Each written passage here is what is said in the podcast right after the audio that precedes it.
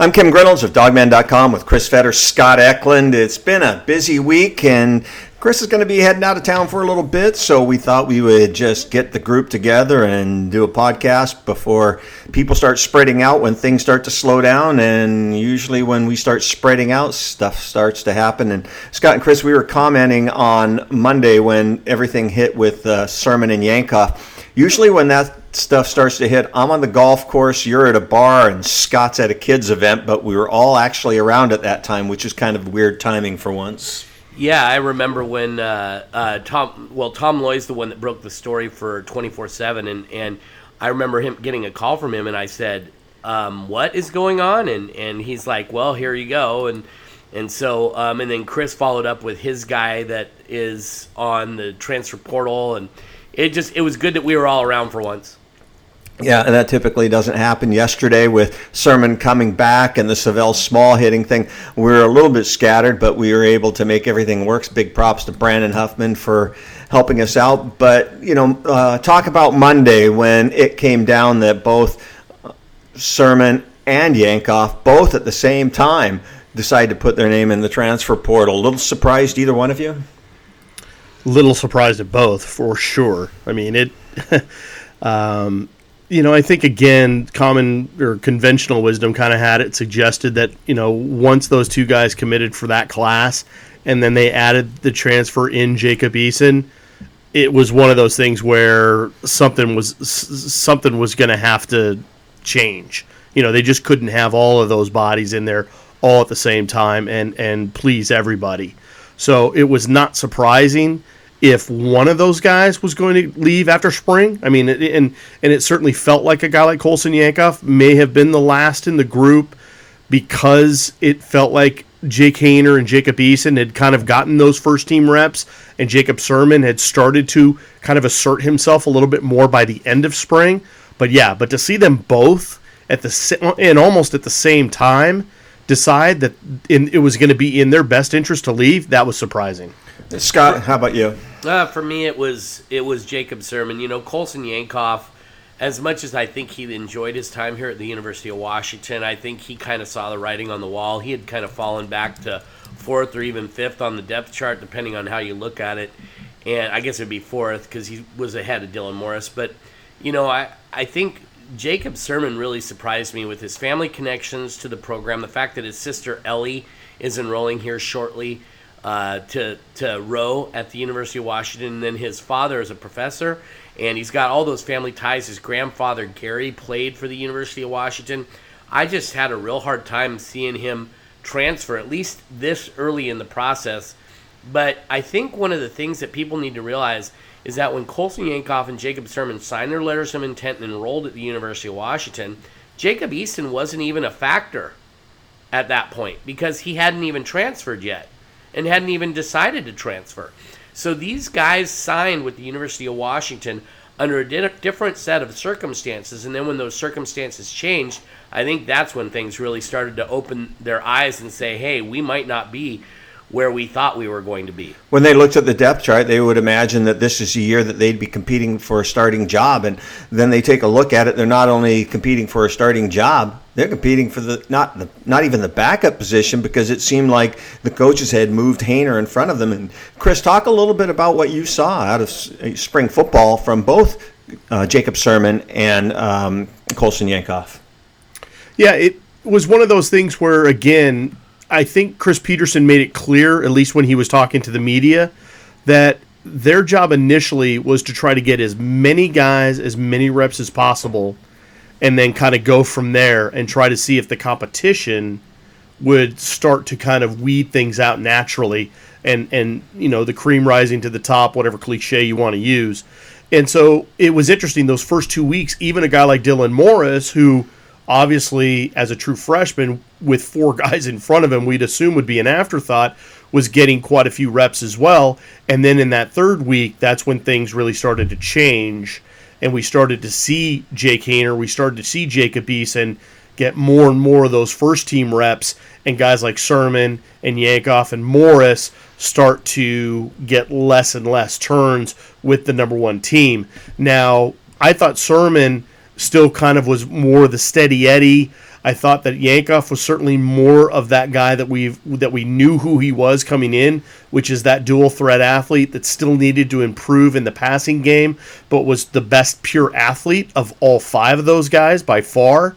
Um, he can really do some damage with his legs. We saw that in some of the scrimmage periods, but over the course of the four weeks, if you take them in total, it really felt like Jacob Sirmon was starting to slightly bud, you know, move ahead if you look at just that kind of internal battle between Sirmon and Yankoff, it really felt to me like Jacob Sirmon was starting to get just a little more in front and starting to go after those first two guys. Because if anything, I think if you if you listen to his father David, who I talked to uh, pretty extensively the night that the the news came out that they were both going to both Sirmon and Yankoff were going to transfer, talking to David Sirmon, he felt like the the competition really almost incentivize Jacob even more and more to win the battle as opposed to shy away and say, oh, there's too much competition.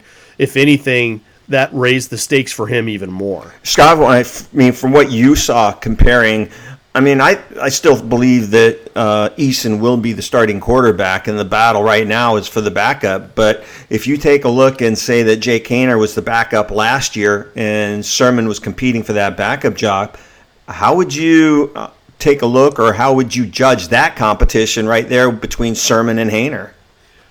Uh, between Sirmon and Haener, well, I mean, it, it's so strange because you watch the way Jacob Sirmon carries himself on the field and how tall he stands in the pocket and everything like that. I made the comment to Chris during the spring game from the press box. I said, he just looks like an NFL quarterback. Now, it's just in the way he carried himself. It isn't necessarily in how he was playing or anything like that but you can just see that he has that ability to stand tall in the pocket and make the throws, every throw you would want. But with Jake Haener, you don't see that. He's got to look between uh, his offensive uh, linemen and, and the lanes that they create for him to throw. He, he throws a lot of picks, unfortunately, because he's kind of got that gunslinger mentality. And I mean, I'm going to be honest with you. I thought that Jacob Sirmon and Jake Haener and uh, Jacob Eason were, I don't want to say tied, but right around each other. I don't know if I could say that Sirmon is definitely the number two and Haener has fallen behind him, but you know I think what he has available to him and how much better he's going to get, I think he could eventually be that backup guy. Chris, if there was a gap between Jake Haener and Jacob Sirmon, how big is that gap?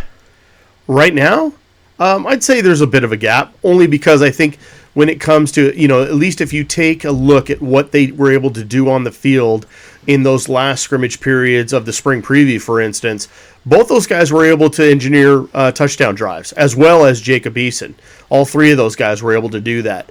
Um, they, you know, they all kind of did it in a little different ways. Jake, Jake Haener is certainly more that gunslinger type, which is kind of ironic because you you associate the gunslinger type right with the bigger more, you know, bigger arm, bigger guy, can sit in the pocket and just scan the field and go down and just, you know, and, and, and use his arm talent to go crazy. But it's actually Jake Haener is the one that seems to want to be able to throw a little bit more into coverage, uh, has you know, I think he threw more touchdowns maybe over the course of the spring, but he also threw more interceptions.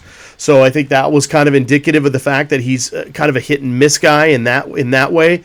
Whereas uh, both Eason and, and Sirmon seem to be a little bit more of the of the steadier, you know, won't make a ton of mistakes, but weren't necessarily looking downfield as much either. So um, I think there's there's a, a little bit of a gap. But I think that gap, like Scott said, I think that gap is starting to shrink more and more as we were going on. And if spring football had gone maybe another week or so, yeah, that that could have been a dead heat b- between the three of them, honestly, because I do think while uh, Jacob Eason, I think, will ultimately earn the job, and he, and that's the key word, earn the job, because he's he, I don't think he's done anything yet to really earn it. Um, I think I think Jacob Sirmon was right on track to maybe turning that thing into almost a dead heat. And for either one of you, putting your name in the transfer portal and then going back into the locker room, what's that going to be like? Uh, I've I've got to believe that Jacob Sirmon definitely has some some work to do uh, with his teammates and things like that. Um, I I don't think it's as as tough with the players as it is with the coaches. I'm going to be honest with you. I think the coaches are going to be tougher to convince that he's all in because with Chris Petersen, you're either all in with us or you're not with us at all. And I that's one of the reasons I was a little surprised that Sirmon was allowed back was because I thought Petersen would be like, yeah, you already have said you wanted to go. It's obviously where your mind is. But I think Petersen wants to work with this guy, and I think he knows his depth chart. And I think he knows that they need a guy like Sirmon in this uh, program, re- regardless of where he ends up being. My Yeah, uh, Kim, real quick. I, uh, the only thing I would add to that is that what are we talking about? Seventy-two hours. Um, I, I mean, I, I get, I, I understand what Scott's saying, and I agree with it. I would also add, though, I, I wonder how how the, how much of this is really even going to hit their radar. I mean, I mean, spring football's done. They're going doing their things now. They're going to see him on. camp. They're going to obviously be doing with stuff with him in the weight room and all that kind of stuff. So there's no doubt there's going to be fences to mend. But uh, we're talking about three days. I mean, we're not talking about a guy coming back after a couple weeks uh, of of testing the waters and things like that. I think this was a kid like like his dad said. This was a gut wrenching decision for him, and clearly, I think ideally he would not have wanted to make this decision and thought it was at that time in his best interest. And clearly, the conversation that he had with Chris Petersen and Bush Hamdan yesterday or whenever it happened, I, it must have happened, I think, yesterday that um, clearly saw him thinking a little differently. So, do I think it's going to be that big a deal, really, when we look at the end total of all this? I, I just, I wonder if it's going to be that big a deal. I think that uh, um, both Yankoff and Sirmon decided to put their name in the transfer portals for different reasons. I think that um, Yankoff saw that he was going to have a tough time jumping ahead of the guys in front of him. Um, but from everything I've been hearing between the lines and talking to people, it was with a Sirmon, it was more that he thought he deserved to have a shot at the backup job and wasn't truly getting it. Do you think that's far off base, Chris? No, I don't think that's far off base. I, I, I but that being said, um, David Sirmon was really uh, quick to point out often that he didn't uh, feel that this was a reps, quote unquote, reps decision. Uh, or a, or even really in, in, in in the grand scheme a football decision because people have to remember they're still student athletes. There's still a lot. There's school. There's the social aspect. There's a lot of other stuff that's going on, you know, outside of football. So there's a lot of components to this thing that people have to understand and they have to reconcile, and that they're also dealing with a, a college kid. We're not dealing with a full full fledged adult here. So. Um, a lot of missing pieces that we don't know the full answers to, and that makes it difficult to really sort of render any any reasonable judgment. Um, but that being said, I, I think there there certainly has to be a piece of that where you know if, if you feel like you're seeing Jake Haener and Jacob Eason splitting those first team reps, and you're not getting nearly as much as you did maybe in the first half of spring. Yeah, that might that uh, that might cause you to think a little bit. Let me run a scenario by you that somebody ran by me yesterday, which I thought was real interesting. That um, both Haener, uh, excuse me, both Sirmon and Yankoff uh, put their names in the transfer portal without talking to each other, and then they both find out that the other one put it in, and they look and go, "Oh crap! I didn't know he was doing it too." Um, I wouldn't be surprised if if they thought that, but I'm going to be honest with you. Those guys all kind of know each other and where everybody's standing. I think both of them kind of knew that they were thinking about doing it, and they it just so happened that they did it within probably about 10 to 15 minutes of each other. Well, we'd heard rumors that Yankoff had. Um, I mean, I had anyways, but you know, we didn't have any way to substantiate it. We'd heard that Yankoff was talking about leaving even before spring ball after the season, and uh, you know, he was convinced to stay until after spring and see how things had gone. Had you heard that as well, Scott? Um, I I had heard some rumblings about it, but like you said, weren't wasn't able to confirm it, and I didn't want to even kind of speculate about that, especially when I knew how much he enjoyed his time at the University of Washington and how much respect he had for Chris Petersen. So I didn't pursue it other than asking a few people close to him. All right. Uh, you want to move on to the next bombshell? Uh, sure. Thanks, by the way, Brandon Huffman. For, yeah, just uh, two bombshells in a week is enough. But uh, Savell Smalls uh, tells Brandon Huffman that uh, he's narrowed it down to 12 schools in Washington. Six schools. Is it Six six? Yeah. Washington is not part of the mix. Um, so, um, a couple questions, Scott. Number one, surprised. Number two, are the reactions that we're seeing from some out there uh, a little bit overblown? And do you think it's over for Washington with Savell Smalls? Well, I'll answer the last one first. No, I don't think it's over for, Savell Smalls. Do I think he ends up at the University of Washington? No, I haven't felt good about Washington's chances for a long time with Savell Smalls. But that being said, Washington's still going to recruit him, and I still wouldn't be surprised if he ended up taking a visit to the University of Washington. We'll have to see how that goes. Still a long way to go until he ends up signing seven more months before he can uh, sign with any school. So uh, we'll just see how that kind of plays out. As far as the first one, am I surprised? Eh, I think a little bit. Um, I do know there's some rumblings out there about his trip to Oregon and that some other players were in his ear. Players that Washington dropped because they didn't weren't a good fit at the University of Washington or Washington didn't feel like paying them. So um, you know, I mean, it's it's just Washington has kind of a certain thing that they're looking for in their recruits, and not all of them fit. And so when a kid from the city of Seattle who's very high on Washington goes down and then listens to people who might be a bit bitter. The thing that frustrates me about this whole thing, if, if it really was those uh, those players from Oregon who had Washington offers but were told they weren't going to accept their commitments, if if he was really swayed by them, then then Savell Smalls is not quite as intelligent as I thought he is, and I think Savell Smalls is very intelligent. He's a three nine GPA guy. Yeah, yeah, he is very smart, but he might not be that street savvy that you would think. You know, and, and he's an impressionable 17 year old kid. And, and I mean, he's been around the University of Washington. He's been, he knows plenty of kids on the team. He knows black kids on the team. The problem is he had Joey Thomas in his ear for two full years about Washington pulling uh, Trayvon uh, Trayshawn Will- Harrison. Trayshawn Harrison's uh, offer that they made to him and didn't pursue him at all. I'm sure Joey Thomas had his little bit of bitterness that came off on Savell. Then he goes down to Kennedy and he's around Sam Huard and all these other guys who love the University of Washington. Sheldon Cross, even though he has ties to Washington State, loves the University of Washington. He's the head coach down there at, at Kennedy. And I just think this kid has let that seep into it. If, if he really has let that seep into his thinking, then he's really not the kind of guy that Washington wants anyway. Because if that's really what you're going to do and not go and talk to the Husky coaches about it before you eliminate him, then maybe that he just isn't the right guy for the University of Washington. And Scott, I've said this over and over and over and over and over again. There's never one reason for a kid to choose a school or not choose a school. It's a lot of things all adding up. And when you talk about this early in the recruiting process and talking about a 17 year old kid, there's a lot of stuff that gets in his head. And what's in his head today may not be in his head a week from now. There's a long ways to go with Savell Smalls. Well, well, that's true. And the, the one reason why I never thought that Savell was going to end up at the University of Washington, or it was a very strong possibility that he would leave, is that he's had his eyes on those bright lights of the SEC and and programs like Clemson, Alabama, Oklahoma, schools that have made the playoffs and things like that.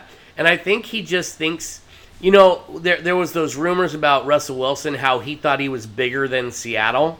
Well, I think Savell Smalls might think I, I don't know. I've talked to the kid plenty of times. He's a great kid. I don't want to speak poorly of him, but I think he thinks he's bigger than Washington.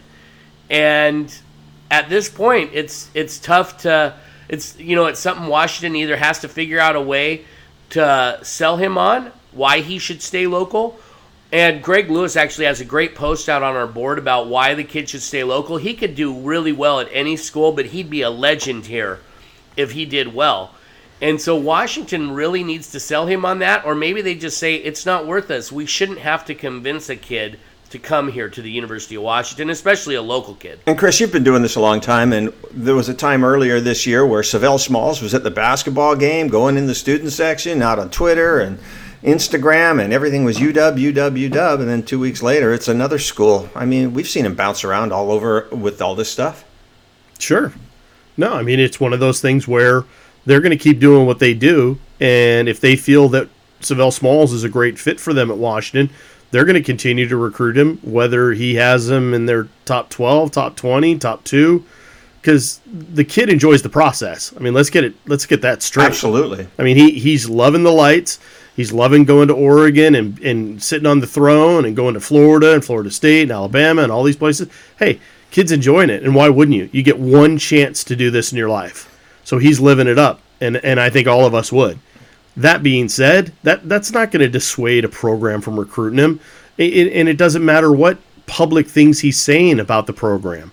He could be saying this, that, and the other thing about the program. Program, if they feel like it's in his best interest if they get him because they know they can develop him and turn him into an NFL player, then they're going to do that. I mean, it's just that simple. It's that they're not, they're not going to be deterred by, like you said, you know, the fact that he may say may say one thing one week and say another thing another week. Chris, you've heard Chris Petersen say this many times. You know, I'm looking for guys who love football, not that love to be recruited.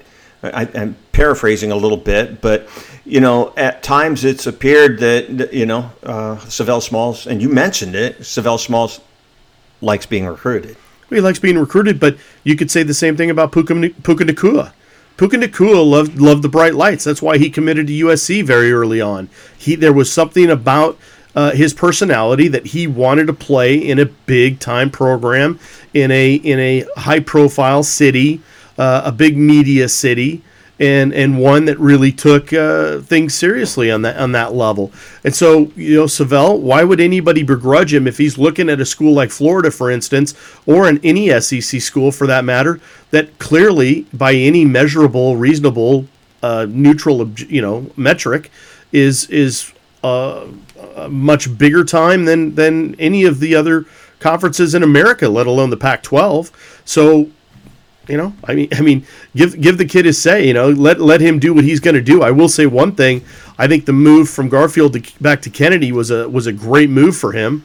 I think that's really going to help him. I think he's going to be in a, a really strong program now, uh, and he can really help them in, in, terms of you know balancing things out on the defensive side of the ball. Because really, uh, for the last couple years, with Sam Huard and guys like uh, Jabez Tenney and Junior Alexander and some of these other guys, they've been really an offensive juggernaut, and now they can really add some defensive punch to what they're what they're doing as well. And Scott, we'd heard rumors, you know, with Savell that uh, you know, he started at Kennedy as a as a freshman. That's where he went his freshman year, and then he moved over to Garfield. And then there were rumors that he wanted to get out of Garfield, and he was denied at Eastside Catholic. Was one of the rumors I heard, and you know it wasn't easy for him to go back to Kennedy, and Kennedy finally relented because they felt that was what was best for the kid. Um, but tell me about him going back to Kennedy, having Sam Huard in his ear, and tell people a little bit about the influence that Sam Huard has on uh, the 20 and 21 recruiting classes. Well, uh, first of all, the only reason Savell Smalls was allowed back into Kennedy was because he was there uh, as a freshman. He would not have been allowed to transfer there as a senior and play football.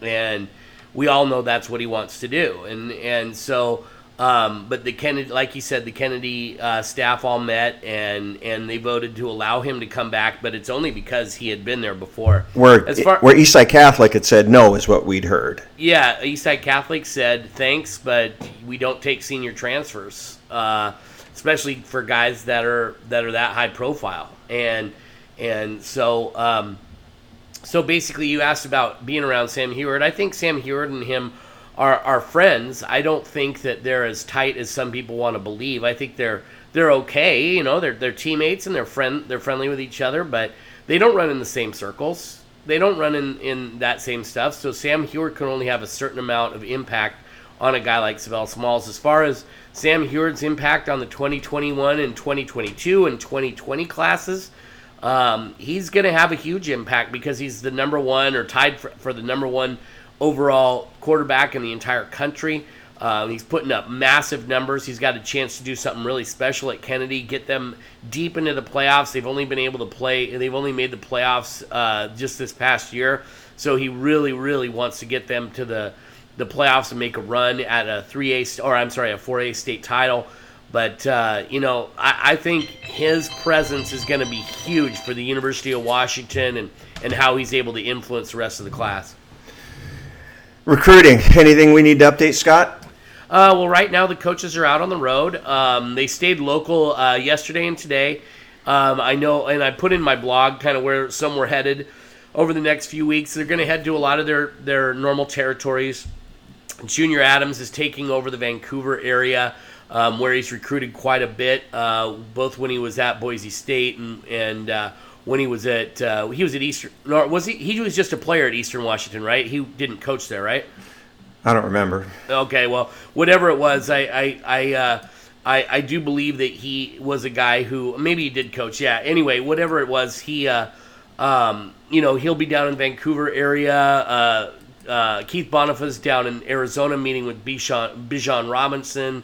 Um, he's also headed to the Inland Empire. Bob Gregory and and um, Jordan Paopao are headed to Northern California. I think uh, Ikaika Malloy and uh, Pete Kwiatkowski are both headed to Texas, so they're going to be all over the place over the next uh, four weeks. And I I still think I think Kim. We talked about it before we got on the podcast. I think there's probably going to be four or five commits this month, and probably four or five next month. I think you could see Washington have upwards of ten to twelve commits by the end of June. Okay, I'll just save you some answering on the message board. Who are they going to be, Scott? Who are they going to be? Who are they going to get? Um, When's it going to be? And when's going to happen? Yeah, all of them are guys they haven't offered yet. How about that? All right, that works. Hey, um, also uh, want to make note: Josiah Bronson, John Clark uh, were put on scholarship this week. Well deserved. absolutely was well deserved. I mean, Josiah Bronson, I think, is going to be a uh, pretty key player for Washington up front. I think John Clark will he'll have a role. I don't think you're going to see him play as much as guys like Levi Onwuzurike and and uh, Bronson and maybe some of those younger guys, but he's got a role to play.